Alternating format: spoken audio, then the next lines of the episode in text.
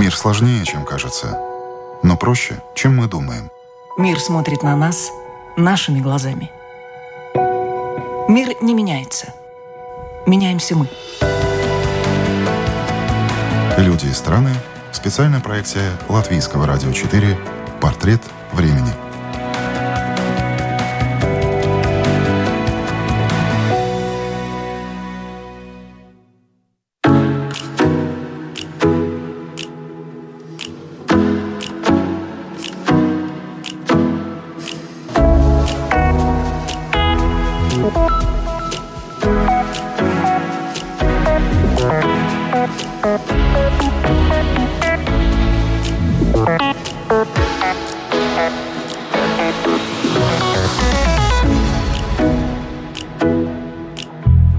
Кирилл Серебренников известен не только российскому зрителю. Его постановки в Латвийском национальном театре, с которым Серебренников сотрудничал с 2010 по 2017 год, всегда вызывали интерес у нашей театральной публики. Яркие спектакли и почти 20 фильмов – солидный багаж для 52-летнего художника, о манере которого можно было бы сказать евангельскими словами «Дух дышит, где хочет». Столь же свободными были и остаются политические взгляды Серебренникова, принимавшего участие во многих акциях протеста. В 2017 году солидарность потребовалась самому Серебренникову, обвиняемому в присвоении средств, выделенных его студией из федерального бюджета. И как это иногда бывает, именно годы вынужденной изоляции и выяснения отношений с властью обернулись творческой плодовитостью. По Зуму Серебренников ставит спектакль для Авиньонского театрального фестиваля, снимает картину Петровы в гриппе, показанную в 2021 году в Канах. Война в Украине совпала по времени со снятием всех обвинений, и в марте 2022 Серебренников покидает Россию. Сегодня в передаче «Портрет времени» вы услышите интервью, записанное для программы Латвийского радио 1 «Бульвар свободы». У микрофона Гинс Грубе. У нас в студии гость, кинорежиссер и режиссер театра Кирилл Серебренников. Добрый Здравствуйте. Лабдиен. А, Кирилл, я нашел интервью, которое мы с вами делали где-то несколько лет назад, и вы тогда сказали, что представляете поколение, которое перестало существовать вместе с Советским Союзом.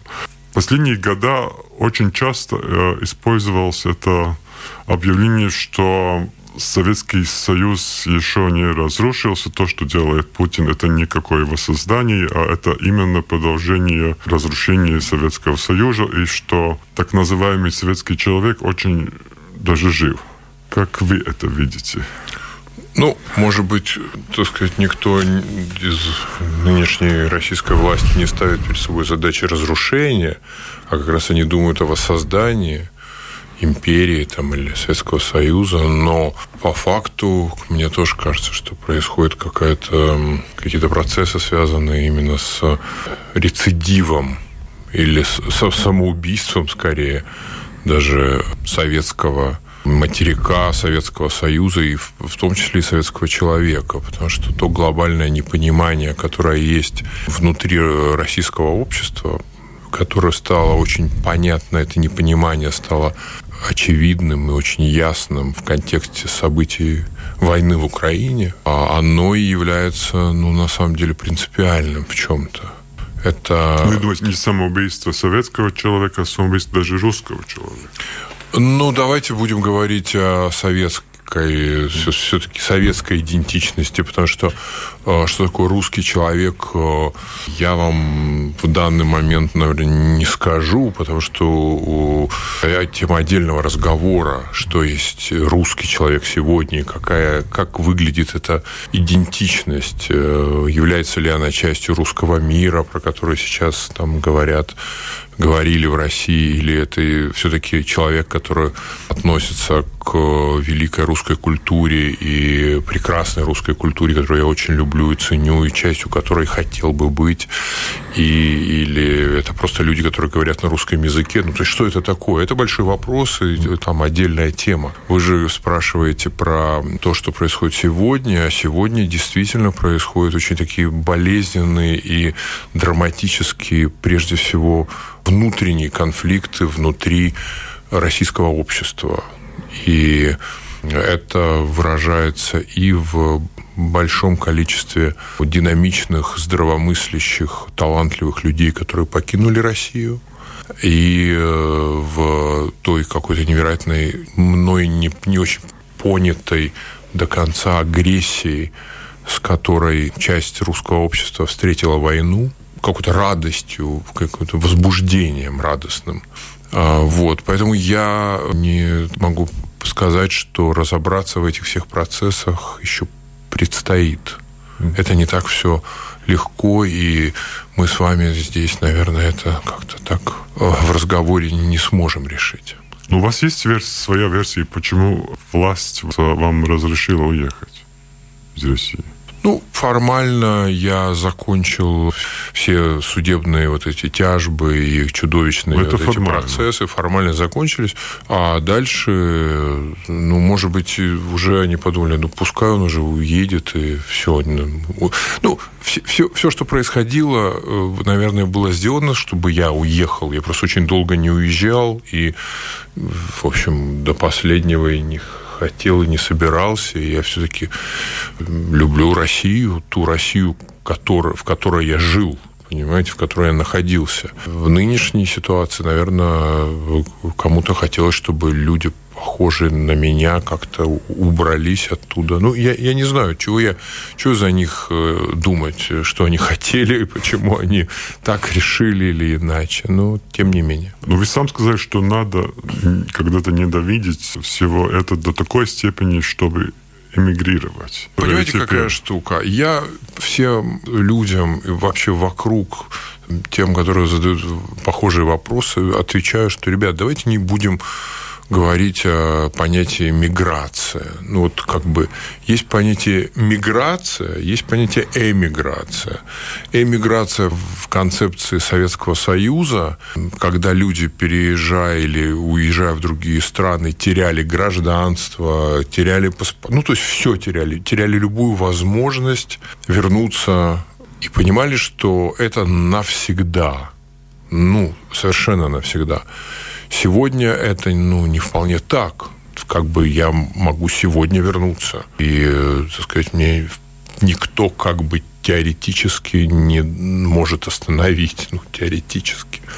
Потому что я гражданин России, и, так сказать, мне не запрещено жить э, в городе, в котором я 20 лет до этого работал.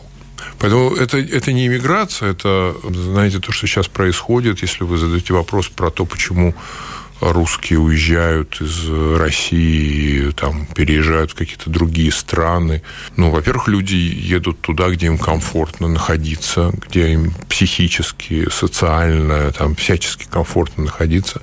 И там, где они, наверное, себя будут чувствовать дистанцированными от э, того, что происходит э, в стране. Ну, люди уезжают, как я думаю, в том числе и потому, что не хотят быть частью войны.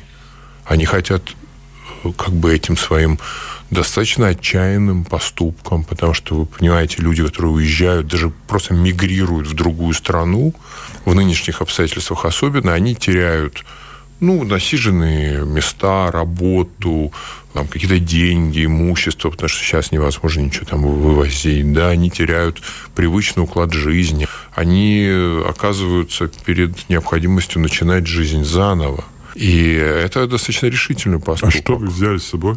Я помню, да что Бродский там взял там. бутылку водки. Что ну, я, у меня чуть больше. Вот. Э, и люди уезжают, потому что хотят найти какую-то дистанцию между тем, что происходит э, на, на родине, и между войной, в данном случае между войной. Люди не хотят быть частью войны. А это возможно любить? Ну, хотя бы, знаете, совершая этот поступок э, и уезжая, и начиная, так сказать, в попытке найти новую э, реальность, новую, так сказать, новый дом, новую работу, они говорят, э, я вот я отказываюсь от того, что было у меня. Но это непростые поступки, согласитесь, взять семью, ну, мне проще, у меня там этого нет, но есть люди с детьми, с собаками, с родителями, которые сначала уехали в Турцию или в Грузию, или в Ереван, и там пытаются понять, куда им ехать дальше. У них нет работы, у них нет карточек, у них нет паспортов, у них нет виз. То есть они оказались э, в таком сложном, ужасно сложном положении. А, но их поступок вызван необходимостью найти дистанцию между своей судьбой и э, той войной или той атмосферой, той ситуацией, которая есть сейчас в России. Если культура будет исключена, как это такая называемая cancel culture, которая начиналась после начала войны в Украине на Западе, если это будет влиять на вас, у этого вопроса Ты... есть гораздо такая особая история. Ну, во-первых, э, если вы спрашиваете про тот пресловутый бойкот русской культуры, который иногда да. объявляют, э, во-первых, слово бойкот появилось в британской прессе, насколько мне не изменяет память, а даже украинские активисты и киноактивисты, и люди, связанные с украинской культурой, люди, которые говорят там о каких-то репрессиях по отношению к российской культуре, они часто сегодня говорят о паузе. То есть давайте русскую культуру поставим на паузу во время военных действий. А понимаете, какая штука? Я не уверен, что культуру можно поставить на паузу. И, во-первых, во-вторых, э, э, эти здравые соображения тоже, к счастью, есть в Европе. И люди говорят следующее. «Э, друзья, мы уже были в точке, где какая-то культура, чья-либо культура преследовалась по национальному признаку уже Европа была в этом, в этом, так сказать, положении, уже за национальность преследовали. Этого нельзя делать, это недопустимо. Людей можно оценивать по их поступкам, по их позиции, по их положению, а не То по национальности. Индивидуально. Конечно. Иначе это, так сказать, какой-то дежавю. Но мы помним тоже, что после Второй мировой ну, даже ну, Вагнера отказались поставить в, в опере в Европе или в Америке. Ну, в Израиле, по-моему, до сих пор Вагнер запрещен к исполнению. Да, но вы очень много работаете с русской классикой всегда. Там, здесь в Риге в свое время да. с Гоголем. А, тоже теперь ставите Антона Чехова, да. «Черный монах» в Германии. У вас есть э, ну, размышления в том, что эта ненависть э, рождается из-за войны, и что я... это тоже влияет даже Толстого? Знаете, что у меня есть, к счастью, документальные свидетельства, что это не вполне так, этой ненависти нет. А, мы играем премьеру «Черного монаха», в, в очень хорошем театре в Гамбурге, в Талия театре. И весь зал там 15 минут стоя аплодирует. Он аплодирует немецким артистам, русским артистам. А там тоже латышские артисты, да, или нет? Там латышский композитор, композитор. Э, Якоб Сниманис. Да. Вот. Э, армянским артистам, американским артистам. И э, люди аплодируют Чехову да, и русскому режиссеру. И это немцы, которые стоят и стоя аплодируют, они, не, они не, к счастью, не разделяют людей по национальности. Им нравится высказывание, им понятно что-то про этот спектакль, они его полюбили, они его восприняли, и поэтому никакой ненависти, вот такой лютой ненависти, которой, ну, наверное, вы сейчас спросили, этого нет. Ну, к людям, которые, конечно, поддерживают войну, ну, разумеется, будут, мягко говоря, вопросы, будут э, нежелания с ними поддерживать отношения. Но это происходит и между русскими. Русские, которые, э, вы знаете, да, что сейчас происходит внутри семей. Там старшее поколение поддерживает войну, младшие говорят, вы что, с ума сошли и не могут договориться, и просто вот эта война в, включила какие-то огромные проблемы э, создала внутри людей, внутри семей, внутри жизней, что может быть еще страшнее даже. А вы думали о вариантах жизни, когда начали все эти судебные процессы с вами о том, ну, что вариант может быть разный. Да, конечно. Ну а как? Никто ничего не знал, чем, как это все будет э, продолжаться и заканчиваться. Все было непредсказуемо. Но вы нашли возможность работать, находясь в аресте в доме. Это Я была, даже читал, это была... Таймс писал, что это было когда же шпионская история, как там, как Да. ставили Да. Оперу Да. в Женеве или в Нет, Цюрихе? в Цюрихе, в Цюрихе, да. Но это была, знаете, история сопротивления, потому что если тебя хотят уничтожить, э, убить, э, потому что там сломать или что-то, ну чем ты можешь э, сопротивляться? Все это описано у старых э, советских еще диссидентов, э, у Буковского и прочего. Надо ну, сопротивляться. Это твоя, твое индивидуальное поле сопротивления, поле битвы.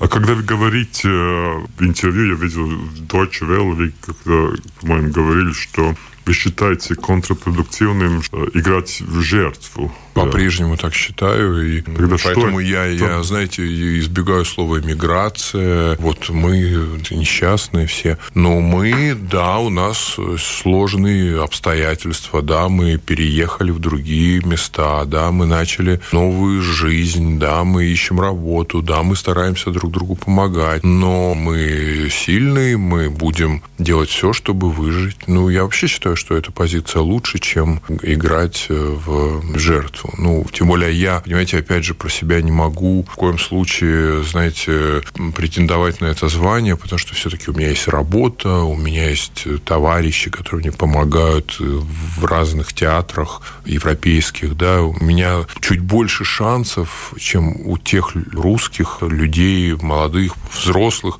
которые просто бросили свои насиженные места, свою жизнь и уехали в никуда. Вот им реально тяжело. Мне, я не хочу здесь жаловаться. Мне, наверное, чуть легче. Ну, хотя, разумеется, психологически и человечески это все очень непросто. А что власть хотела вам показать в течение этих год, когда вы были под Я, арестом? слушайте, что я буду думать, что она хотела? Она то, что хотела, вот то и хотела. Хотела показать, что я мошенник, вор и какой-то мерзавец. И, и, э, делала все, что могла. А, а мы все вместе этому сопротивлялись, потому что это... Ну, это ведь всем было ясно, что это политический процесс. э, слушайте, э, моя же задача была сказать, ребят, ну, как бы мы, мы же жили по процедуре, вот он, вот суд, вот надо высказать, вот надо показать видео проекта, который полностью был реализован, вот эти там 300 мероприятий, вот надо показать, что квартира там не украдена, а, там, или не куплена на украденные деньги, а деньги, такой на которые я ее купил, они пришли до того, как пришли деньги на проект. Ну, то есть вот это надо было доказывать. То есть в течение многих лет мы каждый день занимались доказать, потому что другого варианта же не было, нам не предоставлен никакой был другой вариант развития событий. Ну, вот так. Ну, та версия, что это все было для того, чтобы ну, влиять на других художников. которые- Я не хочу э, эти версии обсуждать, потому что, ну, понимаете, мы с вами сейчас будем обсуждать э, клубы дыма. Ну, как бы, ну, наверное, да. Наверное, месть. Наверное, кому-то не нравились мои спектакли. Может быть, просто. Может, кому-то не нравился я. Есть какой-то смысл понимать эту систему? Понимать мою эту систему уже, по-моему, несложно. Но будучи внутри, выйдя, так сказать, в течение этих лет из своего привычного мира прекрасных людей, э, с которыми ты каждый день репетируешь, общаешься, театр, самые лучшие, красивые, талантливые люди, зрители там, Гоголь-центра, самые лучшие, талантливые, с горящими глазами, которыми с тобой обмениваются энергией. Ты находишься в этом прекрасном, идеальном мире. А дальше ты сталкиваешься вот с э, реальностью российского правосудия, всей системы. Ну, и как-то ты про это что-то начинаешь понимать. Но вначале у них ведь была идея тоже из вас делать художника системы, когда они вам пригласили вас работать на Гоголь-центре или у, них нет, слушайте, у них идея, давайте-ка сделаем его художником системы. Такой нет идеи. У них идея такая, если мы тебе даем Деньги. Деньги, Да. если мы тебе даем возможности и назначаем тебя куда-то, то ты должен быть лояльным. И все. И все. А если ты что-то другое говоришь, что-то другое думаешь, что-то другое ставишь, то ты мерзавец, ты должен быть наказан, а ты должен быть уволен. После Riot и Ну, а, там, а я позволял себе какие-то недопустимые вольности и считал, что мой заказчик не государство, а зрители. Вот мой заказчик – это те зрители, которые приходят в театр, налогоплательщики, которые платят свои деньги за то, чтобы театр, вот именно такой театр был. Все.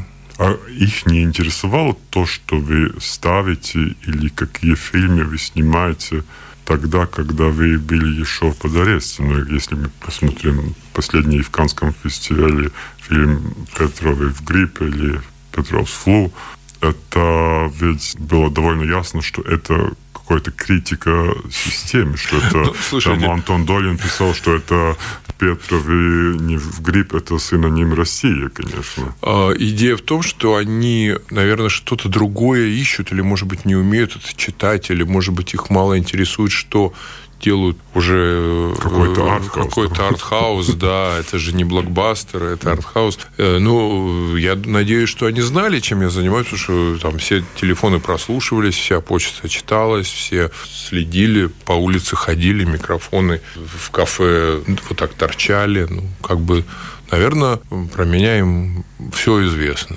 Ну, поэтому интересовались, точно интересовались. Какие делали выводы, я не знаю. На волнах Латвийского радио 4 звучит русская версия программы «Бульвар свободы». С российским режиссером Кириллом Серебренниковым беседует Гинс Грубе. Вы сам когда-то сказали, что искусство, возникающее в тоталитарных или авторитарных условиях, приобретает ну, особое значение в том смысле, что этот режим влияет креативно на работу. Слушайте, ну, во всяком случае, не скучно. Ну, ну, ну да. Жить ну, в тоталитарном государстве. Я... Точно не скучно, понимаете? Точно я не скучно. люблю ну, тебя... лучше жить э, в скучном Да, знаете, а, была такая э, трагическая ситуация для многих э, художников в Советском Союзе, когда все было запрещено, и фильмы лежали на полке, спектакли запрещались, романы не публиковали, то всех что-то там было, какие-то фиги в кармане, все хотели что-то высказать. А как только возникла свобода, свобода, и как только людям стало можно говорить абсолютно все и люб, в любом виде, любой формой, как-то все очень быстро сдулось, и какое-то время было такое безмолвие от того, что все можно, и непонятно тогда с чем бороться, с кем бороться. Поэтому здесь э, я с вами соглашусь, что лучше и честнее жить в свободной ситуации без э, вот этого авторитарного, тоталитарного режима, когда любой, любое подмигивание, любая фига в кармане превращается в что-то очень важное и значительное в местном, так сказать, измерении, в локальном режиме. Но теряется широта и значительность общего высказывания. Понимаете? Ну, потому что только в ситуации настоящей свободы художник может быть э, как-то услышан и быть самим собой. А вы теперь свободнее, чем... Ну, это испытание, не, да. Несколько недель Нет, ну, слушайте, назад. мне, мне я свободен, и тогда не очень считал несвободным. Понимаете, могли быть любые обстоятельства, но я все-таки себе говорил, что, ну да, ты не можешь э, там выйти, но никто тебе не запрещает писать и, и читать, и думать. Это же свобода вещь такая, очень индивидуальная. Вот. Но, разумеется, у каждого человека, который уехал из России или работать начинает в других странах возникает масса вопросов, а про что ты будешь говорить, а какая твоя тема, а где, так сказать, э, твои герои, кто они и прочее, прочее. А какая может быть тема для вас после всего этого, что произошло с вами и что происходит теперь с, с вашей любимой Россией, как вы говорите всегда?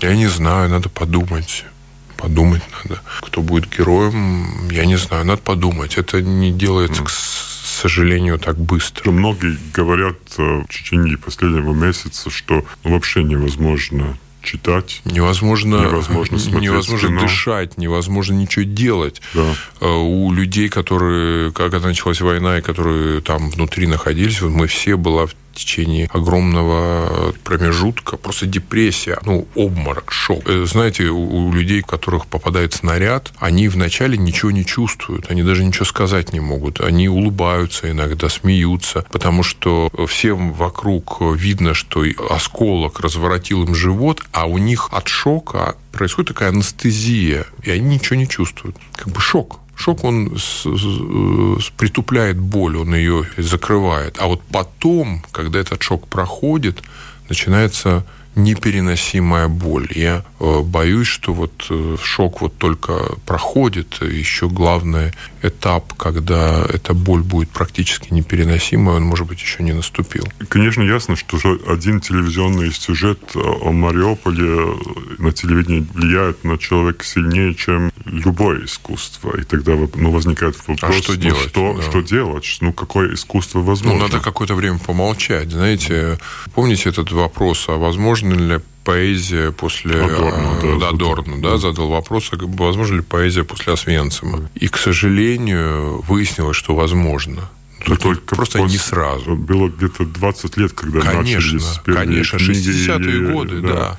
То есть, когда и люди фильм. стали осмысливать, а Поль Целан сразу после войны мог только покончить с собой. То есть, эта боль была абсолютно непереносимой.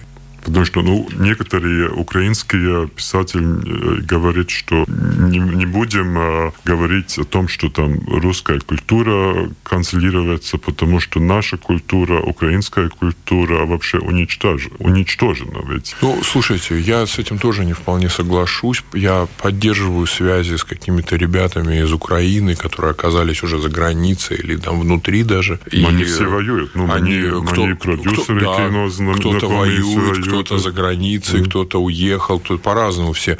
Но, допустим, пока есть Сергей Лазница, как можно говорить о том, что она убита? Сергей Лазница – выдающийся представитель украинской культуры, украинского кинематографа, как бы к нему не относились там по каким-то внутренним причинам его коллеги, он не перестанет быть выдающимся украинским режиссером который очень сильно влияет на э, понимание постсоветского мифа, украинского взгляда на историю Советского Союза или на историю Европы. Это очень важно, это важнее каких-то там заявлений, или он что-то там вовремя не сказал, или сказал, но не теми словами. И причем тут это главное. Но это что... тоже понятно, что это во, от, во время от боли, войны... от бо... это да. все от боли. Людям так плохо, я их очень могу понять. Им так плохо, что они кричат, они иногда свою агрессию, как вы знаете, в семьях, когда стресс не может быть никуда выплеснут, э, люди кричат на детей, на собак, начинают друг с другом, друг с другом конфликтовать. Вот это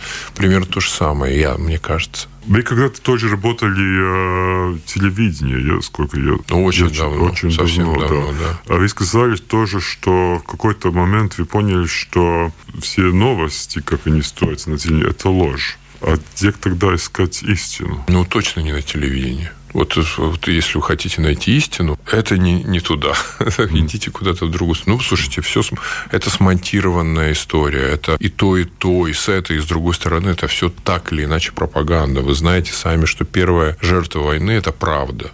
Ну, это известный факт. Поэтому как бы каждый из нас а, обречен быть исследователем и искать крупицы этой правды и какую-то картину пытаться собрать самостоятельно, какой-то пазл, но боюсь, что вся правда в полной мере может быть сказано только со временем. А где тогда найти эту правду? Это, Сегодня... знаете, вся правда же в нацистском режиме вскрылась э, в Нюрнберге с дистанции, со временем. Если говорить о том же Менгеле, про которого, может быть, я буду снимать кино, правда преступниках, о военных преступниках, она тоже не была открыта с самого начала. Все требовалось э, достаточно долгое время, и работа «Банальность зла», написанная по поводу процесса над э, Эйхманом в Израиле, она все-таки относится уже к значительному временному промежутку относительно самой войны.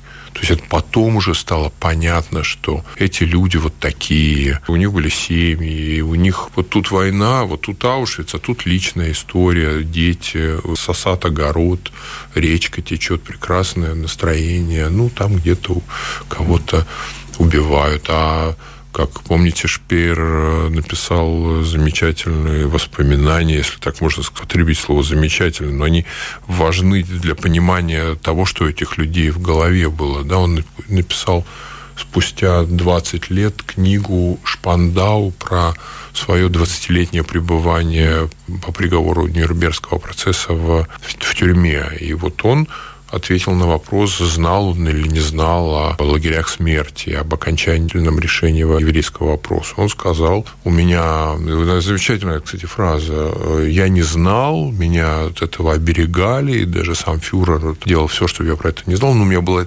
миллион способов про это узнать. Ну, почему эта пропаганда влияет? Потому что даже, ну, смотря эту российскую пропаганду по телевизору, это уже догадываюсь, что, может быть, ну, человек, советский человек, который жил в Советском Союзе, умеет э, найти какие-то субтексты. Ну, слушайте, те люди, которые жили в Советском Союзе, им уже под 90 лет или за 80, или под 80, понимаете, это пожилые люди, а активная, более активная часть, она как раз не жила в Советском Союзе, и она, она оказалась э, не готова к, к такому пропаганде. Ну, потом, слушайте, это работает безотказно всегда и если тебя с утра до ночи, вот прямо с раннего утра до поздней ночи идет э, вот эти ток-шоу, которые идут по российскому телевидению, то ну, разумеется, поверишь. Да, во, во все что угодно можно поверить. Помните геноцид в Руанде, да, радио «Тысячи холмов». Ну, вот просто каждый день рассказывали про то, как надо убивать других людей. Ну, и люди пошли, убили миллион. Поэтому э, я ни в коем случае, не, не, кстати, не, не считаю тех людей, которые подвергаются пропаганде, э, ни в чем не виновными. Ну, так сказать, э, если тебе каждый день будем говорить, убей, убей жену, убей, убей брата, вот убей, убей, убей, ну, наверное, в нас что-то есть, какой-то предохранитель, который нам не даст взять нож и пойти убивать родственников. Ну, так ведь, да, какая-то, какие-то есть ограничения. Ну, мне кажется, во всяком случае, у людей, ну, хоть чуть-чуть э, цивилизованных они должны быть. Ну, откуда э, эта жестокость? рождается? Не знаю, это тоже Где следует, начало этого зла? Следует который... изучать. От бедности, думаю. От бедности. Все от бедности. Ну, слушайте, жестокосердие очень часто от бедности. Но есть а, люди, которые строят э, эту военную стратегию, они ведь не бедные. Но мы же говорим о, о жестокости, в том числе и тех людей, которые являются э, их сторонниками, их последователями и составляют вот это большинство, которое их поддерживает. Ну, вот они бедные. А эти, наверное, решают какие-то свои э, вопросы. Я не, я не знаю. Я, я не знаю, что может человека заставить начать убийственную войну. Вот вообще войну. Вот просто я не, я, у меня нету этих, эм, как это сказать... Вы буддист, ну, вы, кроме этого. Ну, да, у меня на это стоит какой-то совершенно блок. Я не понимаю, как можно перейти к насилию, как можно воспользоваться насилием, как можно говорить, э, вот мы были вынуждены. Ну, вот, э, знаете, я, я ее убил, потому что был вынужден. Ну, как это? Ну, я не понимаю, как это возможно. Вы неоднократно тоже в начале интервью говорили, что вы себя считаете патриотом э, России. Что это означает теперь быть патриотом России? Ведь в канал, французском канале я смотрел где-то ну, несколько дней назад, вы интервью говорили, что ну, что вам больно, что происходит. Ну, мне не, да, мне абсолютно но как больно. Это, как это, эм... ну, как это меняет ваш, ну, контент вашего патриотизма и содержания? Ну, слушайте, этого? я же, я же патриот не э, этой системы власти, которая есть в России в данный момент. Я патриот России, языка, культуры, прекрасных, умных, тонких, талантливых людей, которых я знаю, природы, музыки, театра, кино, которое меня сформировало. Ну, то есть э, я, я вот патриот этой России. В том числе та Россия, которая бедная, неказистая, тоже вызывает во мне огромное сочувствие. Я знаю не только вот Россию высоких э, там, сфер, великой музыки и великой культуры. Патриотом этой России быть, может быть, и легко – но находить э, какую-то прелесть в этих неказистых городках, э, в потертых э, стенах, в, в каких-то очень скромных людях, но тем не менее в которых есть щедрость, доброта и что-то очень искреннее.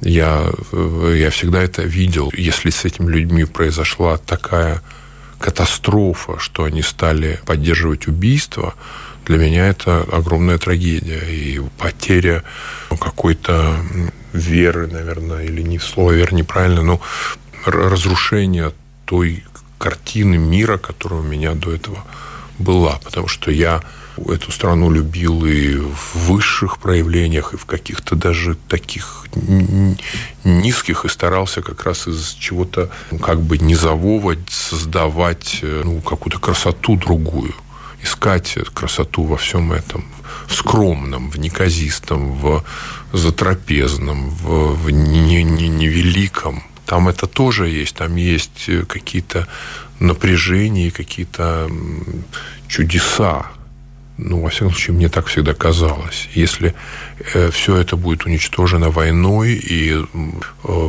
потеряется миллион этих тонких э, настроек и полутонов, то это будет настоящей катастрофой. Мне коллеги из э, редакции культуры напоминали, что когда вы ставили «Мертвые души» здесь, в Национальном театре, там была песня со словами «Что ты, Русь?» «Русь, чего ты хочешь от, от меня?» меня? Да, можете ответить на этот вопрос? Нет, я не знаю, что я на это ничего не могу ответить. Это вечный вопрос. Я знаю только, что, например, композитор этой музыки прекрасный Саша Манацков вместе с семьей сейчас находится в Грузии, и у него как-то нет там виз, и вот что ему делать совершенно непонятно, как ему помочь совершенно непонятно. А он, тем не менее, автором большого количества опер, которые я, музыки, с которой я работал, оперы, которые я ставил, э, Чацки по другим вечным вопросам русской культуры, которые были поставлены Грибоедовым, э, Чацким, Чаадаевым, вернее, Чаадаевым. Вот, и вот он уехал и ищет, э, как начать новую жизнь. Вы когда говорили, что функция культуры не врать и сохранить человеческое лицо, какая возможность, по-моему, у вас вообще в России теперь для культуры, чтобы сохранить человеческое лицо? Ну, слушайте, всегда можно сохранить человеческое лицо. Я, знаете, невероятно сочувствую и внутренне восхищаюсь людьми, которые выходят на улицу, поднимают роман Льва Толстого «Война и мир», на них набрасываются с дубинками силовики. Ну, даже белый есть уже. Уже белый или уже цветочек белый, карту «Мир», уже все что угодно, любую. И их уносят в автозак понимаете, которые так стоят по улицам вереницами. Вот. И э, кто-то даже в этой ситуации сохраняет таким образом человеческое лицо, потому что самый страшный разговор у тебя же всегда с самим собой. Не с кем-то там, не на интервью, не с какими-то там своими коллегами, а сам собой. Вот ты сука или не сука, ты, как говорили, знаете, старые зэки, сучился или не сучился ну, с кем ты стал, сохранил в себе человеческое вот это самое. «Берегите ваши лица» был, был старый спектакль любимого по поэзии Вознесенского. Сейчас э, делается его такой спектакль в Гоголь-центре по этой пьесе э, поэтической. «Берегите ваши лица». Вот очень актуальный призыв. А может ли художник быть не политическим? Ну, вы когда сам говорили, что уже до всего это, этих процессов и, и до 2014 года, что вы не хотите никогда делать там социального кино.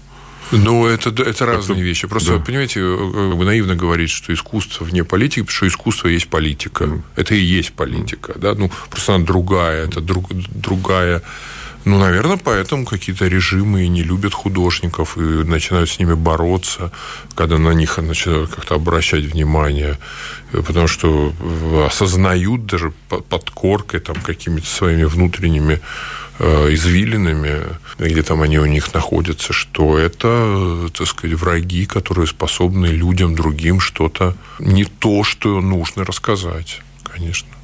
А как вы думаете, выпустят Навального из тюрьмы? Рано или поздно, да. А что, по-вашему, рано или поздно? Ну, это я не лет, знаю, это да, я да. не хочу, я не хочу быть Кассандрой, я, поверьте, я не хочу, я, можно я не буду ничего предсказывать, потому что я уже там многое чего напредсказывал, поэтому я даже не хочу произносить ничего. Пускай оно случится, как случится. Спасибо. Спасибо. Это был Кирилл Серебренников э, в нашей передаче с Боливар Свободы в Латвийском радио. Спасибо. Спасибо вам. Интервью с российским режиссером театра и кино Кириллом Серебренниковым было записано для Латвийского радио 1 журналистом Гинцем Грубо. Вы слушали программу «Портрет времени».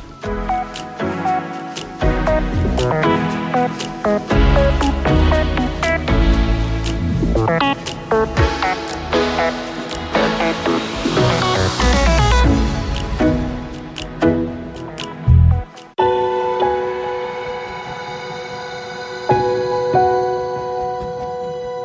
и страны. Специальная проекция Латвийского радио 4. Портрет времени.